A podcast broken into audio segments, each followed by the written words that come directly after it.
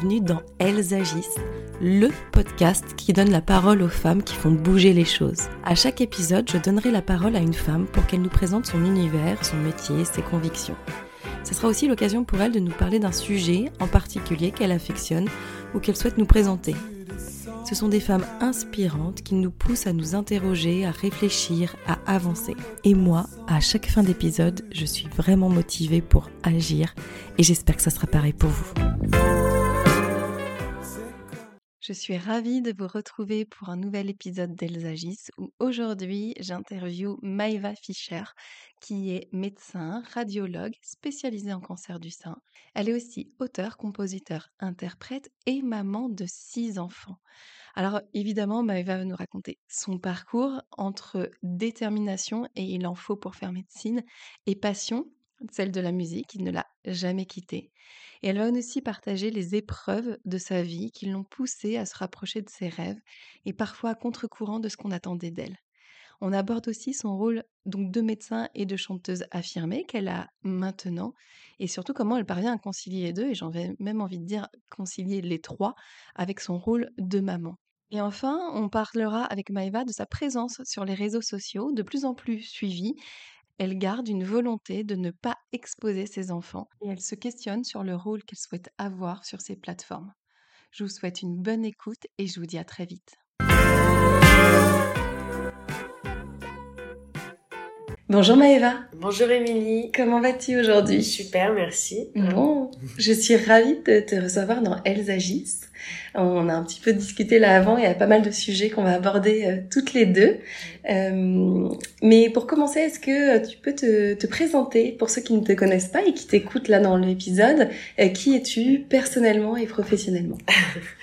Alors, je m'appelle Maëva Fischer. Je suis maman d'une famille nombreuse parce que j'ai six enfants. Je suis médecin radiologue, je m'occupe du dépistage et du suivi euh, des cancers du sein. Et je suis également auteure, compositrice, interprète. Mhm. D'ailleurs, sur ton compte Instagram, c'est ce que tu mets euh, en avant. En avant, exactement. C'est un compte que j'ai euh, sorti pour partager ma musique donc je parle du reste, mais euh, je reste euh, très discrète sur ma famille. oui. J'en parle de temps en temps, mais je ne les montre pas. Et, euh, et c'est vrai que la partie médicale, j'en parle un petit peu moins. parce que, enfin, j'en parle beaucoup en ce moment parce que c'est Octobre Rose et que c'est un, sujet pour moi qui est quand même très important et j'aime apporter mon, ma lumière sur ce sujet qui parfois pose des questions. Mais j'en parle pas beaucoup parce que déjà c'est un petit peu euh, compliqué quand on est à l'hôpital avec des malades de pas se mettre à les filmer, à les prendre en photo pour expliquer ce qu'on fait. Euh, et puis euh, voilà, c'est c'est ouais, un compte qui est dédié vraiment au partage de la musique. Et puis mes enfants, je suis très pudique avec eux, mm. je les montre pas trop. On te le réclame ça de... Parce que on a tellement l'habitude sur Instagram de voir plus que ce qu'on a, que ce que le compte montre, tu vois ce que je veux dire euh, Oui, il y a pas mal de gens qui me réclament et euh, j'ai beaucoup de d'amis aussi qui me disent ouais, euh, ton compte il exploserait si tu montrais tes enfants, mais en fait c'est pas du tout le but parce que déjà le but vraiment de, de ce compte euh, qui est dédié à la musique, c'est de partager ma musique. Et, euh, et puis euh, surtout, j'ai pas envie de les montrer. Je pense qu'ils auront déjà bien assez de choses à me reprocher plus tard.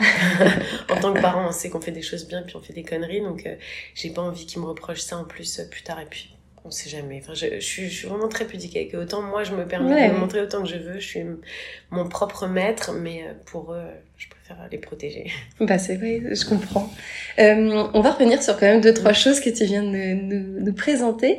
Euh, tu es médecin, c'était une vocation, c'était euh, parce que tu viens d'une famille de, de, médecins ou comment comment c'est arrivé dans ta vie? Est-ce que tu peux revenir là-dessus? Non, je viens pas du tout d'une famille de médecins. Je viens d'une famille de, de, de commerçants, donc ça n'a absolument aucun rapport. j'ai j'ai toujours été passionnée par les sciences, par la biologie. Et c'est vrai que dès le plus jeune âge, dès que j'allais chez le médecin, j'étais subjuguée par, euh, par ce métier. Euh, donc j'ai toujours voulu faire ça, j'ai toujours voulu aider les autres. Enfin, c'est vraiment un truc qui me plaît, que j'ai en hmm. moi. Donc c'est une de mes passions, la médecine. Et il y avait aussi l'art à côté, avec la musique, la danse. J'ai fait beaucoup de danse quand j'étais petite et beaucoup de chants. Euh, mais, euh, mais ça, ça a été mis de côté en fait pendant toutes mes études euh, musicales. C'est aussi un petit peu à cause et grâce à ma mère, Mhm. qui, qui elle, en étant, euh, en ayant été euh, commerçante, a beaucoup beaucoup galéré. hein. Je viens pas d'un milieu, je viens pas d'une famille euh, aisée, et, et donc elle m'a toujours dit, écoute, fais quelque chose. Si t'as quelque chose qui te passionne et qui est sûr et qui va te, qui va te faire manger ta famille, Mhm. fais-le et après tu verras pour la musique. Donc c'est ce que j'ai fait. J'ai écouté ses conseils. Ouais, ouais. Et euh, de te spécialiser autour euh, de la radiologie, le cancer du sein, c'est Alors- arrivé par quel biais ça? Alors ça, c'est vraiment venu pendant le cursus, parce qu'en fait, pendant le cursus médical, donc on commence par un, un tronc commun qui est très, euh, qui est très euh, général, euh, général. Euh, donc toute la partie euh, études théoriques m'a m'a énormément plu. Et puis ensuite euh, viennent les années où on commence à faire des stages un petit peu en hôpital. Et euh, donc là, ben, en général, les, les, les étudiants en médecine ont deux grosses orientations. Soit ça va être la médecine, soit la chirurgie. Donc j'ai tout de suite vu que la chirurgie ne me plaisait pas, même si j'ai fait des stages avec des équipes extraordinaires. Euh, j'ai apprécié, mais, euh, mais en tout cas, c'était pas euh, un milieu qui me plaisait. Je me suis rendu compte que j'étais beaucoup plus cérébrale que manuelle. Mhm.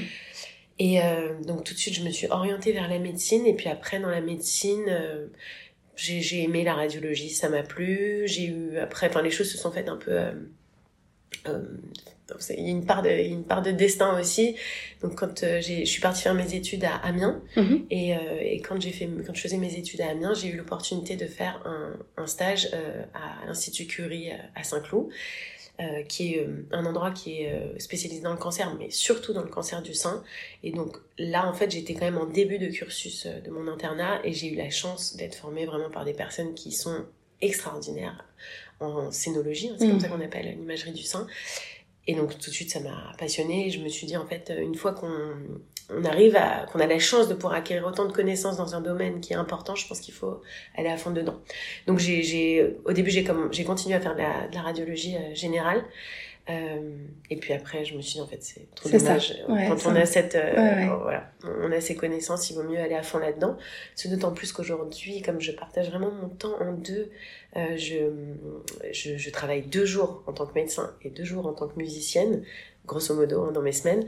Donc quand on fait deux jours dans une semaine en tant que médecin, je pense que c'est important quand même d'être vraiment spécialisé. Euh, voilà, je pense que finalement, par rapport à un radiologue qui va être euh, très généraliste, je fais plus de mammographie qu'un radiologue qui est généraliste et qui fait un peu tout et qui, euh, voilà, dont la mammographie fait, est une partie de son activité.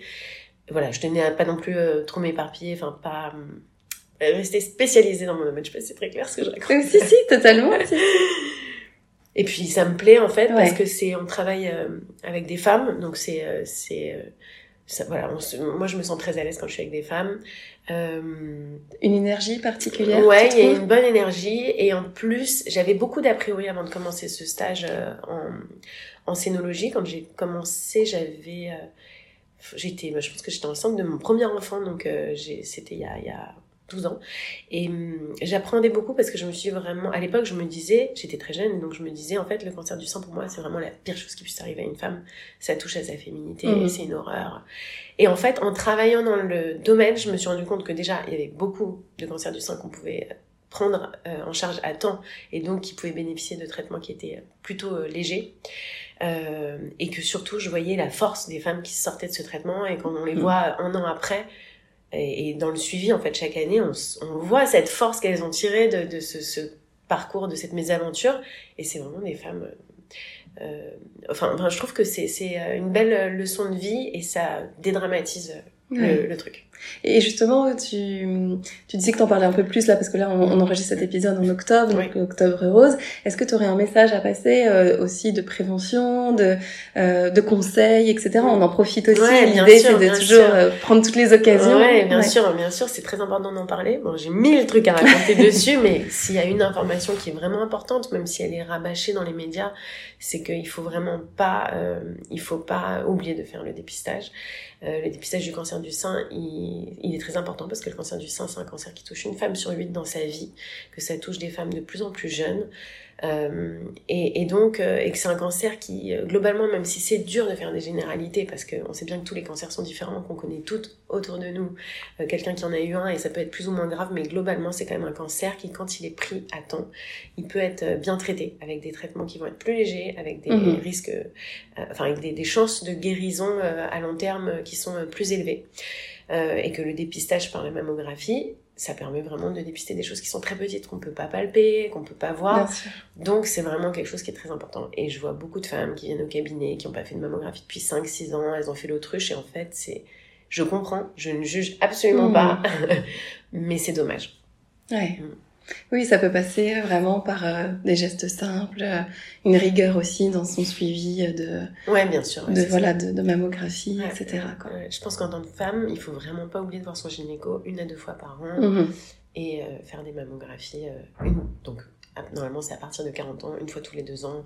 Sauf s'il y a beaucoup d'antécédents dans la famille, ça peut être ça peut être rapproché à une fois par an. Mais faut pas oublier de le faire. Eh ben merci pour ce message important. euh, donc tu es aussi et, euh, maman. Euh, j'ai regardé pas mal, enfin pas mal d'interviews. Enfin, j'ai regardé avant, avant de la préparer. J'ai été, euh, enfin, je trouve qu'il y a une question qui revient et je sais pas si c'est d'ailleurs des hommes qui te l'ont posée ou quoi, mais on te demande souvent euh, un peu de te justifier, je trouve, sur ton rôle de maman, du nombre d'enfants aussi, et de est-ce que tu arrives à tout cumuler?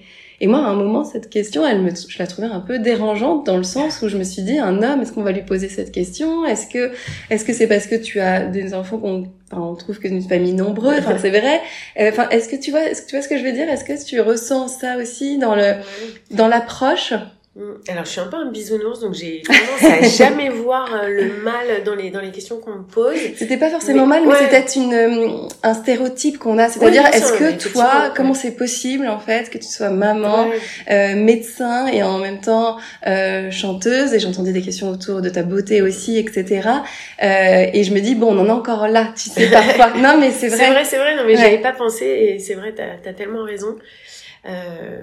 bon, de toute façon, j'ai, à partir du moment où j'ai commencé à partager, donc à monter ce compte Instagram où j'ai commencé à partager ma musique, je savais très bien que qui, qui ose s'expose, que je mhm. m'exposerais aux critiques, aux jugements de, de chacun. Donc j'ai vraiment pris le parti d'en avoir un petit peu rien à faire. Donc quand les questions me sont posées de manière bienveillante, j'y réponds avec grand plaisir. Mhm. Et, euh, effectivement, on n'est pas, je suis pas seule. Je suis pas mm. une maman euh, solo. J'ai un, mari qui, euh, qui m'aide comme il peut, hein, parce qu'il travaille euh, énormément, mais en tout cas, quand il est présent, il est très présent et, il est très impliqué dans, dans, la vie de famille.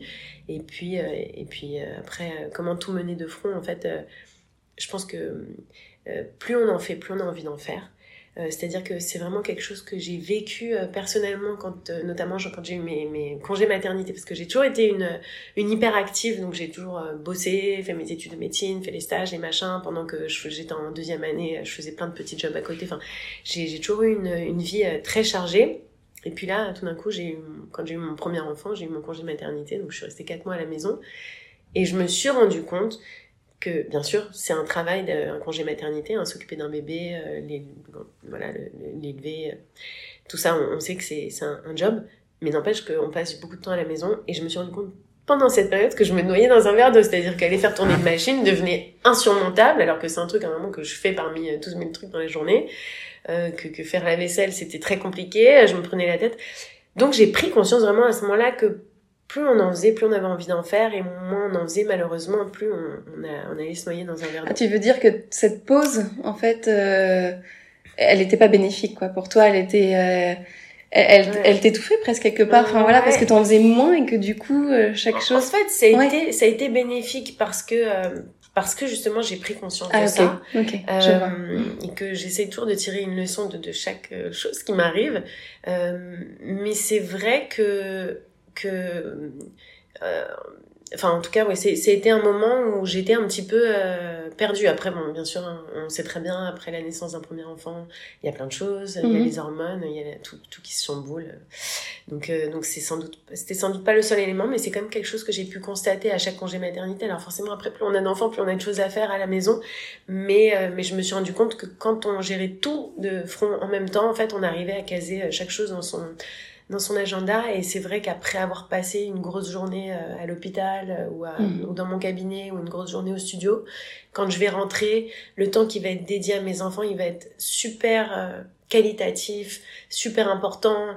on va finir les devoirs, on va parler, on va débriefer de la journée, on va raconter des histoires, on va se dire qu'on s'aime, on va se coucher. Enfin, Tandis que quand on a beaucoup de temps devant nous, je trouve que du coup, ce... on oublie un petit peu en fait mhm. euh, ces, ces, choses qui sont importantes et on peut passer des journées à les regarder de loin et, Et voilà. Enfin, c'est ma vision des choses. Après, c'est peut-être pas si simple. Et, euh, Non, non, mais tu te rends compte que c'est précieux quand, euh, voilà, comme tu dis, dans une journée, le temps il est compté, on les a pas tout le mm. temps, et ça c'est le lot de tout le monde en fait. Que je pense quand des enfants, quand tu travailles, etc., tu jongles entre plein de choses, et toi tu as ce recul de t'en être rendu compte et de dire, je, quand je suis avec eux, c'est Cali, c'est je suis 100% maman quoi. Oui, dans, dans tous les rôles que je peux avoir. Exactement. En fait, c'est mm. vraiment de se dire dans chaque rôle, j'y vais à 100%, je mm. suis tout de suite dedans. C'est-à-dire, euh, c'est vrai, c'est la, pareil quand avant, avant d'avoir des enfants, j'allais à l'hôpital, je pouvais traîner pendant des heures, regarder les dossiers intéressants et traîner et traîner. au final, je ne sais pas si j'apprenais autant que que euh, quand j'ai commencé à être mère et que j'étais toujours interne et que j'arrivais à l'hôpital et je me disais ok là je suis tout de suite dedans il faut que j'apprenne ce qu'il faut et dès que c'est terminé je, je me rends parce qu'il faut que je ouais. donc euh, bon après c'est peut-être pas si simple que ça et, et puis voilà puis en plus j'ai la chance aussi les gens me demandent j'ai la chance aussi après toutes ces années d'études et de de, de, de, de, de, galère parce que j'ai quand même été une étudiante très galérienne euh, j'ai commencé à gagner ma vie et donc j'ai commencé à à être aidée, à prendre de l'aide, euh, chose qui m'était inconcevable au début quand j'avais un ou deux enfants. Je voulais tout faire toute seule, jusqu'à tomber enceinte de la quatrième, je voulais tout faire toute seule. Et en fait, le jour où j'ai commencé à prendre de l'aide, je me suis dit euh, que, en fait, justement, mon temps avec mes enfants était encore plus qualitatif. Mais après ça, tout le monde n'a pas la chance de pouvoir se l'offrir. Donc euh, c'est pas vraiment un conseil que je peux donner aux mamans, hein, si on peut le faire. Oui, mais il y en a qui peuvent se l'offrir et qui vont pas être dans cette optique-là et aussi gâcher des choses, etc. quoi. Tout à fait, euh, tout à fait, parce que c'est très dur de mmh. déléguer et en fait, on se rend compte qu'en déléguant mmh. des choses physiques, avoir euh, parfois, moi j'ai quelqu'un qui m'aide à la maison et, et je vois qu'avoir une paire de mains en plus, bah ça aide. C'est-à-dire qu'au moment au lieu de débarrasser la table et de, mmh. de faire la vaisselle, bah je vais aller directement coucher mes enfants, leur raconter une histoire. Du coup, je suis moins dans le stress. Et voilà, mais ça c'est une grande chance et je suis, euh, bah, je suis hyper reconnaissante de, de, de pouvoir euh, me l'offrir. Mais c'est vrai qu'il faut en avoir conscience. Parce mmh. qu'au début c'est dur de lâcher prise, on n'a pas envie de laisser notre progéniture. Ouais, ouais. Et, ça c'est aussi bon aussi quand on a son entreprise, quand on a plein de choses qu'on crée soi en fait. Exactement, ouais. Et de, de déléguer mmh. et de faire confiance et, mmh. et de, de s'autoriser à. Et en fait c'est aussi de se dire que ça n'en réduit pas ce qu'on est capable de faire. En fait, c'est pas parce que tu n'as pas tous les rôles à la maison, à, à faire le ménage, etc., que t'es pas une bonne mère pour autant. Quoi. Ouais. Et ça, c'est une déconstruction aussi, je pense, de de ce qu'on peut s'imaginer en tant que femme, en tant que mère, en tant que tous les rôles qu'on devrait avoir, alors que pas forcément. Ouais, c'est vrai, tout à fait. T'as raison. Mm. Ça s'applique vraiment dans tous les domaines, euh, dans tous les domaines de la vie et dans le travail, euh, bien sûr. Mm. Bon, euh, on va parler de la musique quand même. Oui. Donc tu es une artiste, euh, auteur, compositeur, interprète. Est-ce que tu peux nous... Alors, je sais que la musique fait partie de ta vie, mais qu'il y a eu des, des passages où ça s'est arrêté, euh, etc. Enfin, voilà, où la médecine a pris le dessus. Mm. Euh, maintenant, elle est présente à 50%. La musique, est-ce que tu peux nous décrire euh, comment elle est rentrée dans ta vie? À quel moment euh, tu t'es aussi épanouie et euh, à assumer aussi ce rôle de musicienne en fait quelque oui, part. Oui, c'est vrai, c'est vrai. Bah bon, elle a, donc elle a effectivement toujours été euh, dans ma vie. Pourtant, je viens pas ni d'une famille de médecins ni d'une famille de musiciens, mais euh, mais c'est vrai que j'ai grandi quand même avec des musiciens puisque ma mère, enfin mes parents sont séparés très tôt, hein, et donc j'ai grandi plus particulièrement avec ma mère, mm-hmm. dont les meilleurs amis euh, sont, à chaque fois je dis été, mais sont un couple de, de jazz, jazz, jazz musician. Lui c'est un pianiste, elle c'est une chanteuse, et donc on allait très souvent avec eux en vacances. Euh, notamment à Megève, je m'en souviens très bien. Et donc eux, ils faisaient vraiment la tournée des clubs de jazz. Donc euh, moi, j'étais là, je les regardais, et c'est vraiment un truc qui m'a subjuguée dès le plus jeune âge. Mhm. Donc c'était la musique, euh, le jazz, la soul, parce que elle, c'est une femme qui, qui chante euh, extrêmement bien et avec euh, voilà. Oui, ça t'a marqué. Ouais, ça m'a marqué et surtout j'étais vraiment imprégnée de cette ambiance et, et voilà. Ensuite j'ai j'ai fait aussi beaucoup de danse classique, donc j'étais vraiment c'était mon côté, je pense que j'ai toujours eu ce côté euh, rêveur à vouloir euh, faire de la danse, du chant. Et en grandissant, bien sûr, je suis devenue fan de plusieurs musiciens, certains plus honteux que d'autres. et donc, je m'enregistrais avec des cassettes. Comme j'étais euh, finique pendant très longtemps, puisque ma sœur a... J'ai deux demi-sœurs, en fait, qui ont 9 ans d'écart avec moi. Mais pendant 9 ans, j'ai vraiment été... C'est bizarre de dire qu'on a été finique pendant 9 ans, mais j'ai vraiment grandi seule pendant 9 ans. Donc, je faisais, comme ma mère bossait pas mal, j'allais soit chez ses amis, soit chez mes, mes grands-parents, qui m'ont aussi beaucoup euh, éduquée, et euh, je passais beaucoup de temps seule. Et donc ce, ce temps seul, euh, je l'ai comblé avec la musique. Je passais beaucoup de temps à m'enregistrer avec des cassettes. À l'époque, c'était avec des cassettes. Euh, je, je, faisais des mini-clips. J'en ai partagé quelques-uns au tout début quand j'ai sorti mon compte Instagram, parce que je suis tombée dessus et que je me suis dit c'est vraiment trop drôle. Et et voilà, moi après c'est, ça a été complètement mis de côté puisque mmh. j'ai fait mes études de médecine. Et en fait, je pense qu'on a tous un truc comme ça. Euh, bon, il y a beaucoup de gens qui aiment la musique, mais on a tous euh, un truc, euh, un côté artistique qu'on qu'on garde en nous et, je sais pas en fait c'est un truc j'ai l'impression qu'il sortira qui, qui, qui partira jamais on pourra jamais s'en débarrasser soit soit un jour on va le développer et, euh, et, ça va devenir une grande joie et une grande source de bonheur, soit ça va rester une espèce de frustration. Enfin, en tout cas, c'est vraiment l'impression que j'avais. Euh, je me suis toujours dit, ok, la musique, c'est sûr, je vais y revenir. Je sais pas quand, mais ça va revenir. Peut-être que je me suis programmée, hein, mais euh, voilà. Donc en tout cas, bon après, j'ai eu mes, mes, études de médecine qui m'ont pris beaucoup de temps. J'avais très peu de temps pour moi parce que la première année, c'est un concours, donc il faut bosser au maximum. Donc j'ai fait des 7h, 23h à la bibliothèque en dehors des cours toutes les années qui ont suivi, ça a été des années difficiles aussi parce qu'il y a les stages hospitaliers, parce que euh, je devais, j'avais mon appart, donc je devais bosser à côté pour payer mon appart et je faisais euh, hôtesse, cours de machin, babysitting, donc je courais un peu à droite à gauche. Et puis les dernières années, c'est vraiment les années du concours de l'internat, donc on prépare le concours, donc vraiment pas du tout des années qui sont dédiées euh, à autre chose qu'à la médecine, sinon on est sûr de se planter, malheureusement. Mhm. on a aussi intelligent qu'on soit, il faut il faut bosser. Malheureusement, la médecine c'est vraiment c'est pas c'est pas c'est pas des études il faut être intelligent un petit peu mais il faut bosser. Il y a pas il y a pas de secret.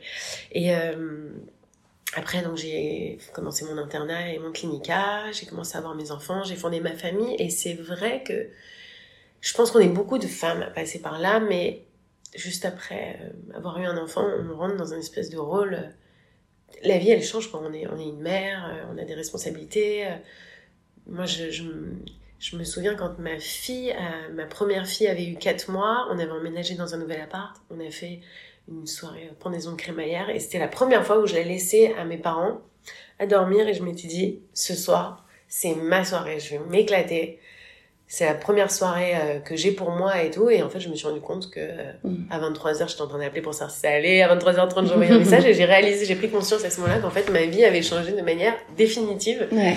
Et que tu avais changé. Et, que j'avais changé et que j'avais ce truc en moi. Euh...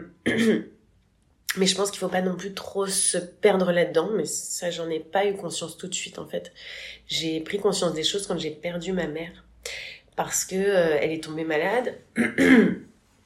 que euh, c'est une femme qui a beaucoup beaucoup bossé dans sa vie, qui a beaucoup remis les choses au lendemain comme tous, euh, qui euh, allait mettre ce plus beau vêtement qu'elle avait acheté euh, plus tard, mmh. qui allait faire ce plus beau voyage plus tard quand elle mmh. sera à la retraite, etc. Et malheureusement, elle n'a jamais eu sa retraite, elle est tombée malade et tout a été très vite.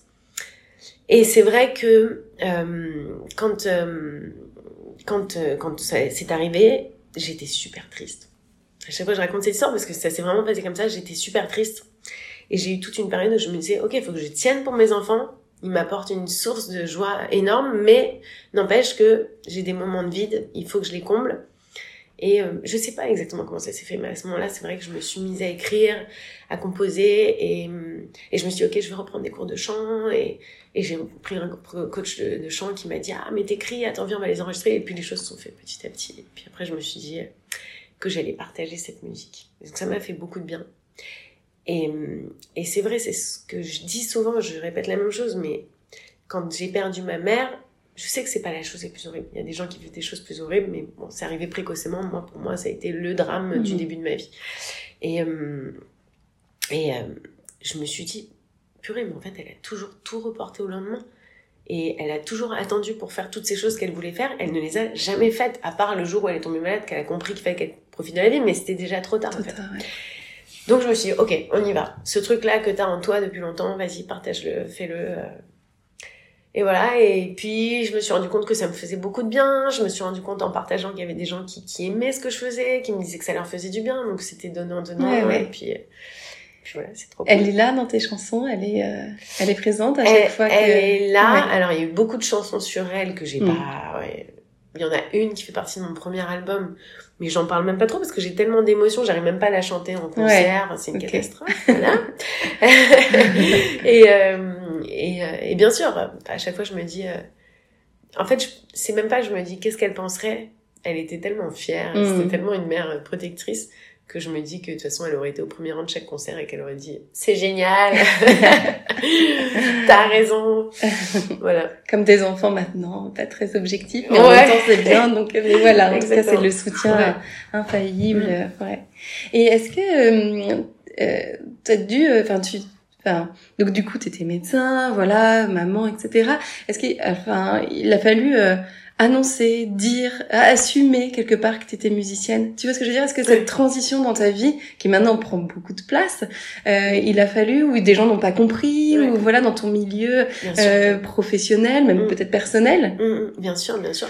Ouais. Alors, euh, ce qui est très étonnant, c'est qu'au début, j'appréhendais, euh, j'appréhendais euh, surtout la réaction au niveau professionnel, parce que on va pas se mentir, euh, on est obligé de s'enrôler quand on est euh, à l'hôpital. Mhm. Évidemment, je suis très euh, joyeuse, très un peu exubérante sur les quand, quand je parle de musique, quand je partage ma musique, parce que ça me rend joyeuse, parce que ça me rend comme ça, parce que c'est mon caractère. Maintenant, il faut pas se leurrer quand on est à l'hôpital, qu'on est face à une situation qui est plus ou moins catastrophique. on n'est pas aussi joyeux. Même si je vais avoir des sorties très rigolotes parfois avec mes patientes, on va rigoler, on va on va se taper des petites barres de rire. Euh, c'est pas non plus le mood principal, on va dire. On est obligé d'être sérieux. Et, euh, et c'est pareil, en fait, avec les gens avec qui on a évolué euh, professionnellement. D'autant plus que j'ai été, euh, comme, comme je te le dis, en fait, j'ai été formée à l'Institut Curie, donc notamment, hein, et aussi à Amiens, et aussi mhm. dans d'autres endroits. Mais en tout cas, je respecte énormément les gens qui m'ont formée. Et, et, donc, bien sûr, comme toute personne qui travaille, j'ai une attitude sérieuse dans mhm. mon travail. Donc c'était vraiment ce que je redoutais le plus. J'avais peur aussi que mes patientes, en sortant du cabinet, elles me googlisent et mhm. qu'elles se disent euh, c'est quoi ce médecin bidon là qui mhm. m'a ah, franchement c'est ce que je me disais au début et donc au tout début j'avais pris un autre nom que mon nom euh, que mon, mon, vrai nom mon nom c'est Maeva Fischer et, euh, et au début j'avais pris Maeva Blue Note je m'étais dit c'est une petite petite touche au jazz et puis ça change c'est un autre nom et en fait ce qui est très drôle, c'est que finalement, je ne suis pas du tout passée inaperçue puisque je sais pas comment euh, le regroupement, le, le, le, regroupement, enfin, a été fait. Puis en plus, j'en ai un petit peu parlé autour de moi à mes amis et j'ai été super soutenue par euh, mon, le milieu professionnel, c'est-à-dire euh, les gens avec qui je bosse, toutes les, mes, mes collègues, euh, mes consoeurs, euh, elles me suivent sur Instagram, elles écoutent mes musiques, euh, elles passent mes musiques quand elles font leur, leur ah, biopsie, elles disent aux patientes, eh, c'est un de nos médecins. J'ai été super, super soutenue par, par le, dans le domaine professionnel, bizarrement. Donc cette crainte, en fait, a disparu et puis un jour, j'ai repris mon vrai nom. Dans le milieu personnel, c'est beaucoup plus compliqué. Ah oui, Parce que, ouais, c'est plus compliqué pas avec tout le monde, hein, mais avec certaines personnes, en fait, je pense qu'on est hum, tous amenés à changer euh, tout au long de notre vie. Et ça, ça a été un changement. On va pas se mentir, il s'est passé un... Enfin, comment ça s'est passé hein, pour euh, synthétiser Il y a eu un drame dans ma vie. J'ai changé parce que j'ai, je me suis mise à voir la vie euh, différemment. Et c'est un truc que les gens supportent pas forcément. Donc euh, autour de moi, euh, il y a eu euh, d'un côté des, gens dont je m'y attendais pas, qui m'ont énormément soutenu, et d'autre part des gens qui qui m'ont pas soutenu. Après c'est pas très grave, je je oui bien sûr. ils comprendront un jour. En fait, on, est, on a le droit de changer à n'importe quel moment. Ouais. voilà. ouais, mais ça, tous ces retours ont contribué à toi aussi à être à être assurée, je pense, dans ton rôle de, ah, bien sûr, de chanteuse, d'interprète, etc. À se dire, bah, même si des gens proches mm. ne l'acceptent pas, finalement, euh, ça n'a plus d'impact tellement c'est moi, quoi. Ouais, exactement. Et puis, et puis, il y a une part, euh, euh, en fait, moi, je suis, je suis vraiment un peu autodidacte. C'est-à-dire, je me suis vraiment mise à prendre des cours de chant et des cours de piano il y a 4-5 ans.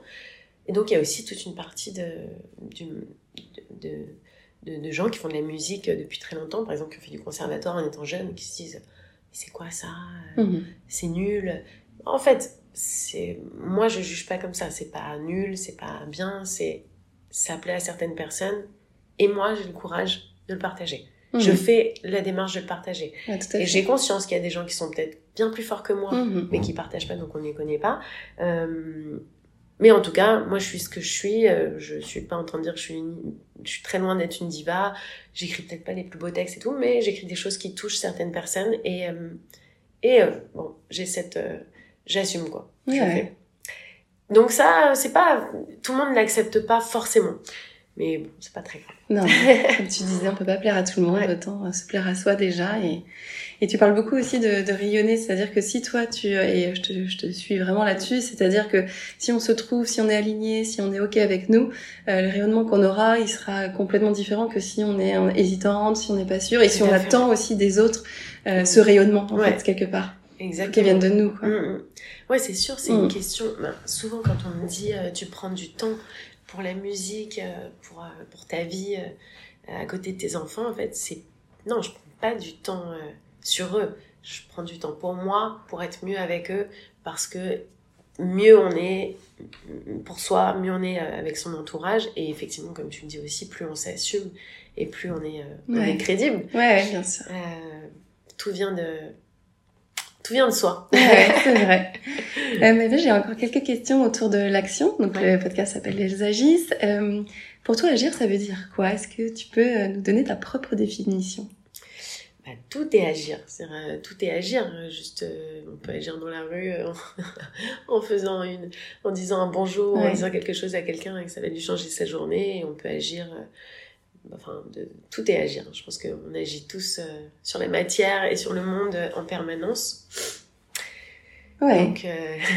Est-ce que tu as une action euh, que tu aimerais encore mener? C'est-à-dire que là, tu, nous as parlé de beaucoup de choses, mais est-ce qu'il y a encore d'autres choses dans ta tête en termes de, de nouveautés, d'actions, d'aller plus loin quelque, dans un des sujets qu'on a abordés? Bah, Là, on est dans une actualité on est dans une actualité, une période de très bon. Euh, le podcast sortira, je ne sais pas où on, sera. euh, on est dans une actualité qui est assez préoccupante. Et, hum, et tu vois là, c'est la première fois où je me dis, j'arrive pas à agir. J'arrive pas à agir parce que j'aimerais tellement pouvoir apaiser. Euh, euh, j'aimerais tellement pouvoir apaiser les gens, j'aimerais tellement pouvoir leur apporter un peu de, un peu de joie, un peu de gaieté. C'est la seule chose que, enfin, je vais pas mentir, hein, de toute façon, on peut agir à, son niveau et hmm. tout ce qui se passe dans le monde, j'y peux absolument rien. Euh, la seule chose dont j'ai conscience, c'est que comme je suis assez suivie sur les réseaux et que j'ai pas mal de monde qui m'écoute, je me dis, bon, t'es quand même responsable de ce que tu vas partager, donc jamais ne va partager quelque chose un message de haine. Mhm. Au contraire, essaye de partager euh, un message euh, de, de, de, paix, même si c'est utopique hein, euh, actuellement. Mhm. D'apaisement, Voilà, d'apaisement. Mhm. voilà, en tout cas, ça, c'est un point sur lequel j'aimerais agir et je suis en train d'y réfléchir parce que c'est très délicat, bien sûr. Bien sûr. Et mm. comme tu dis, plus on est suivi, plus mm. voilà. On est, responsable. Il y a une responsabilité qui, a, ouais, qui se, qui se met en place. Hein. Je vois autour de moi, il y a des, il y a des gens qui sont très suivis, qui partagent des, malheureusement, en fait, ils le font pas exprès. Hein. Ils sont dans une espèce d'émotion et je comprends. Hein. J'ai été dans cette émotion, je le suis euh, certains certains jours. Euh, ils partagent des choses, mais malheureusement, qui vont faire que attiser la haine. Et il faut faire attention à ce qu'on dit. Mm. Et on, peut changer les choses un petit peu à notre niveau. J'ai aussi une autre, dernière question. Est-ce que tu as eu un moment de ta vie, alors soit un moment, soit un livre, soit euh, parfois c'est une rencontre, un prof, enfin peu importe quelqu'un ou quelque chose qui t'a amené sur la femme, enfin, à être la femme que tu es maintenant? Est-ce que tu vois, est-ce qu'il y a eu un moment ou quelque chose euh? eh, Je pense que les choses se font de fil en aiguille. Euh, les choses se font de fil en aiguille. Il y a tellement de rencontres, tellement de choses qui nous modifient petit à petit. Je ne crois pas qu'il y ait eu une personne, mais je me souviens avoir eu euh, une vingtaine, une trentaine de conversations qui t'ont marqué. Tu, voilà, tu sais les conversations où tu t'en sors et tu dis, oh, waouh, hmm. il s'est passé un truc. Euh, mais ça se fait petit à petit. Et euh, une des premières euh, rencontres, ça a été mon mari. Ça a été, c'est quelqu'un qui m'a qui m'a beaucoup aidé, qui m'a beaucoup changé, qui m'aide encore au quotidien. Et j'ai des amis, notamment une amie que j'ai rencontrée il y a quelques années, qui est quelqu'un qui, qui, est une vraie épicurienne et, et, qui a aussi changé ma façon de, de voir la vie. Et puis en fait, tout, tout au long, il y a eu mon coach vocal, et puis il y a des discussions, et puis il y a toi, tu vois, mhm. c'est. Voilà. ouais, ouais, je, je comprends, ouais. Le fil de la vie. Quoi. Voilà, exactement. Merci beaucoup Maëva pour cet Avec- échange. Avec plaisir, Émilie. Merci de m'avoir reçue. Ah bah, C'était avec euh, grand plaisir. Merci. J'espère que cet épisode vous a plu. Merci d'avoir pris le temps de l'écouter. Et n'hésitez pas, si vous avez aimé, à le partager, à le commenter, à faire vivre la communauté Elsagis. Je vous retrouve très vite pour un nouvel épisode. Et n'oubliez pas que des lives sont aussi disponibles sur mon compte Instagram emily.b sophrologue et que vous pouvez aussi retrouver toutes les informations de l'épisode sur le site du podcast www.elsagis.com. À très bientôt!